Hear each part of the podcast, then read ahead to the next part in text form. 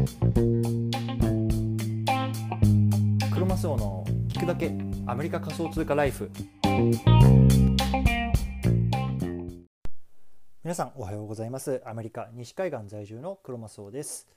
今日は11月10日水曜日の朝ですね。皆さんいかがお過ごしでしょうか？今日も早速聞くだけアメリカ仮想通貨ライフ始めていきたいと思います。よろしくお願いいたします。今日のテーマなんですけれども今日は人生論。アメリカ移住は勝ち組なのか？こういうのねテーマで話していきたいなと思いますで今日の対象のリスナーさんは他の人の人生が羨ましいなとかねあとはねなんであの人は成功してるのに俺はこんな人生なんだろうとかねちょっとねそういう風なねネガティブな感情っていうのをねこうあの持ってしまっている方向けのね内容になっているかなと思います。ね、今日はねあの仮想通貨全然関係ない話なのでもうね僕のちょっと仮想通貨の話いつも聞きたいんだよなっていう方はねもうここであの切ってしまって大丈夫かなと思うんですけれどもまあねあのちょっと興味があるなっていう方はね是非聞いてみてください。でね、あの今日このテーマを取り上げた背景なんですけれどもちょっとあの話していきたいなと思うんですね。でねあの昨日新卒のね時にねこう一緒のオフィスで働いていた、まあ、同期のあのやつとあの久々にね連絡を取ったんですよね。うんで、まあ、僕もねあの日本にいる時は結構ねあの当時彼と遊んでたりしてたんですけれども、まあ、同じぐらいの時期にね、まあ、僕はねこうアメリカに駐在員としてこう派遣されてで彼はねアジアの方にあの飛んだんで結構チリチリになったんですよね。そうでまああの彼はもうねあの日本の方に戻ってで僕はもうアメリカの方にこう、まあ、ずっとステイしてるっていうような感じなんですけれども、ね、久々に彼と連絡を取ってこうねなんか最近どうとかっていうねそんな感じで話したんですよね。そうねまあね、お互い子供生まれてとかいろいろ話した中で彼がねこうポソッとね言ったんですよね「いやお前ってね勝ち組だよな」と。そんな風に言ったんですね。そう。で僕はねこれ聞いてねんと思ったんですよね。であのなんであの俺って勝ち組なんて思われてるんだろうみたいな。あのちょっとやっぱり、まあ、単純に疑問に思ったんででなんでっていうようなところでねちょっと話してたんですよね。そう。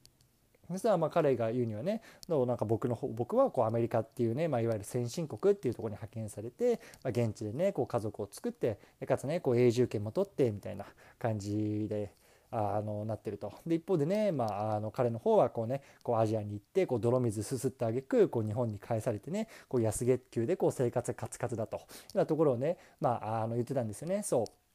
でまあねあのこの話聞きながら僕もねああなるほどねと面白いなと思っててでそれで少しまた話してたんですけれども、まあね、あのこの今日ねここでいくつかこうかいつまんでねポイントを話したいなと思うんですね。うん、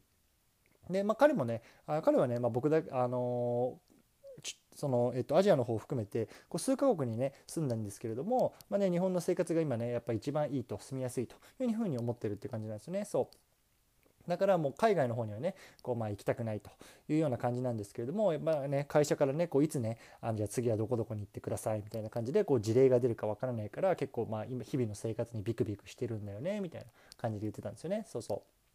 う。でさあのー、まああの僕らがいた会社日本の会社っていうのはその、まあ、いくつかのこう勤務形態みたいのがあって、まあねあのまあ、僕らのようにそのなんかいつどこに行くかわからないっていうねこう事例で、まあ、あの行くような勤務形態もあればあとはねもうあのどこにも転勤しなくてもいいですよみたいな勤務形態がもあって。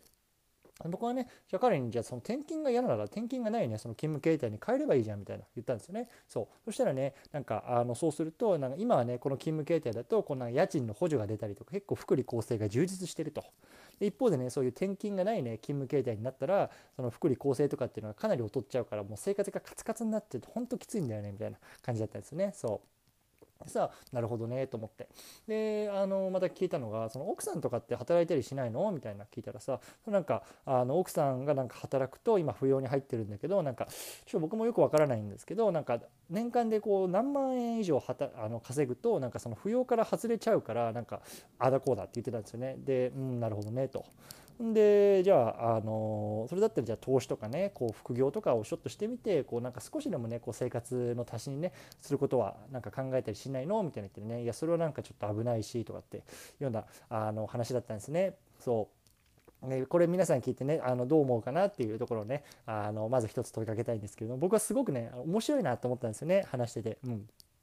そうやっぱりさ彼、まあ、ざっくり言うとさ、まあ、お金に不安なわけですよ。ね。日々の生活がまやっぱりカツカツでで、まあ、お金に不安なわけなんだけれどもでもそれに対してねこう自分自身でこう何もアクションを起こしてないなっていうのを僕は感じたんですよね。そうでなんか今の現状にこうなんか文句を垂れてでなんか僕はあのかわいそうな人間なんだよなとでそれに比べてねあのクロマスはなんかアメリカでこうキラキラしてて羨ましいなみたいななんかそういうような感じをすごく取れて。ぶっちゃけね、は？あ、こいつ何言ってんの？って感じだったんですけど、ね、まあ別にそういうのは言わなかったんですけれども、まあね、あのそんな面白いあの話が昨日はありましたというような感じなんですね。うん。まあね、なのでちょっとこっからね、あの少しここれをもとになんか僕がどういうふうに考えたかとか考えてるかみたいのをねあの少し話していきたいなと思うので一回チャプター区切りたいと思います。はいでね、じゃあまあ、あのここから少し掘り下げていきたいと思うんですけれども、まあ、確かにね、あの僕がこうアメリカの方に会社に目であの派遣されてで彼がねこうアジアの方に派遣されたっていうのは確かにねこれはあの運が強かったと思います。確かにそれは認めますよ。でねやっぱりあの会社の事例だったので、まあ、僕らではね全然コントロールできるわけでもないし、まあ、それはねすごくわかるというようなところなんですよね。うん。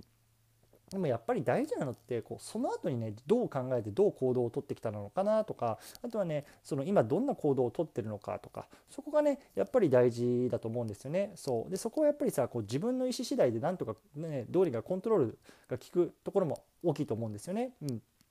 でさ僕自身で言うとやっぱりねその、まあ、日本に戻って、まあ、日本でま働いて日本円っていう給料をもらってでかつね日本で子供を育てるっていうようなねあのところよりもやっぱりねこうアメリカで暮らした方が、まあ、アメリカと日本と比べた時の、まあ、国の将来性とかあとはね、まあ、教育とかそういう部分でもいろいろプラスかなと思ったので、ま、思い切ってね、ま、残ることにしたんですよね。そう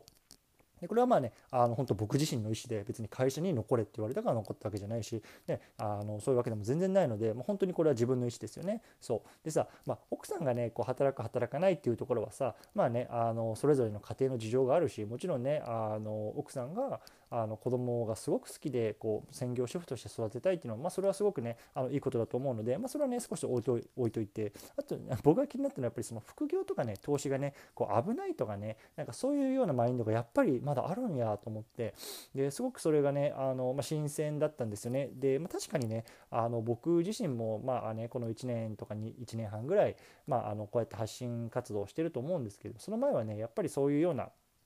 ところは少し怪しいとかなんか危ないっていうようなイメージが確かにあったので、まあ、本当にねあの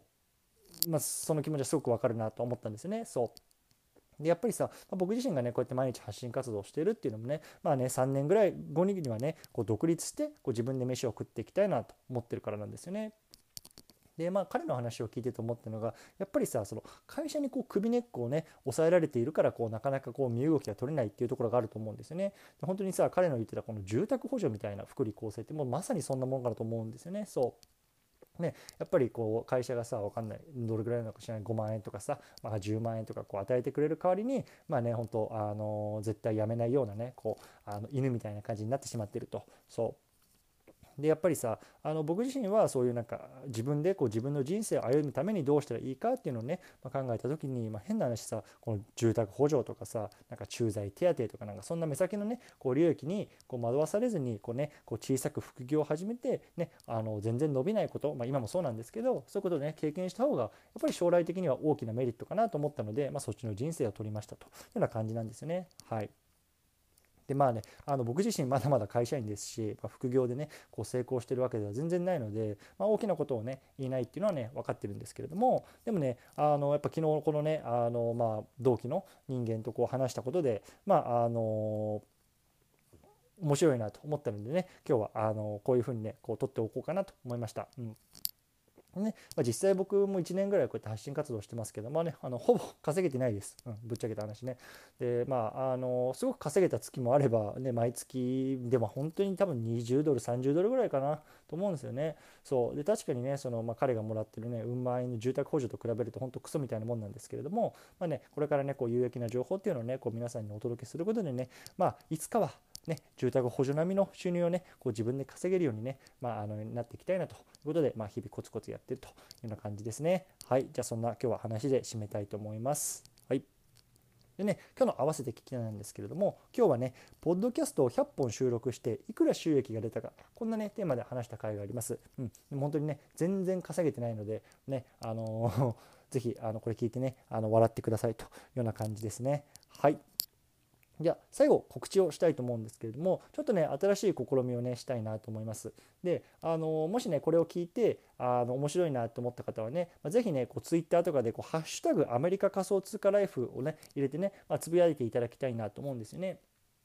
そうなんでねあのこういうことをしようかなと思ったのはまあねあのちょっと今度話そうと思うんですけれども、まあ、僕のねあのツイートの方でも、まあ、今回こうあ毎日ねこうやってあのポッドキャストをこうあの公開するときにあのねこの「ハッシュタグアメリカ仮想通貨ライフ」っていうのをねこう入れてねいきたいなと思いますので、ね、もしねあの面白いなと思った方はね是非ねあのハッシュタグアメリカ仮想通貨ライフもうなんぼ言うねんっていう感じなんですけれどもそれをね入れてツイートしていただけると嬉しいなと思います。はい、ではねあの今日はこの辺りにしたいと思います。お疲れ様です。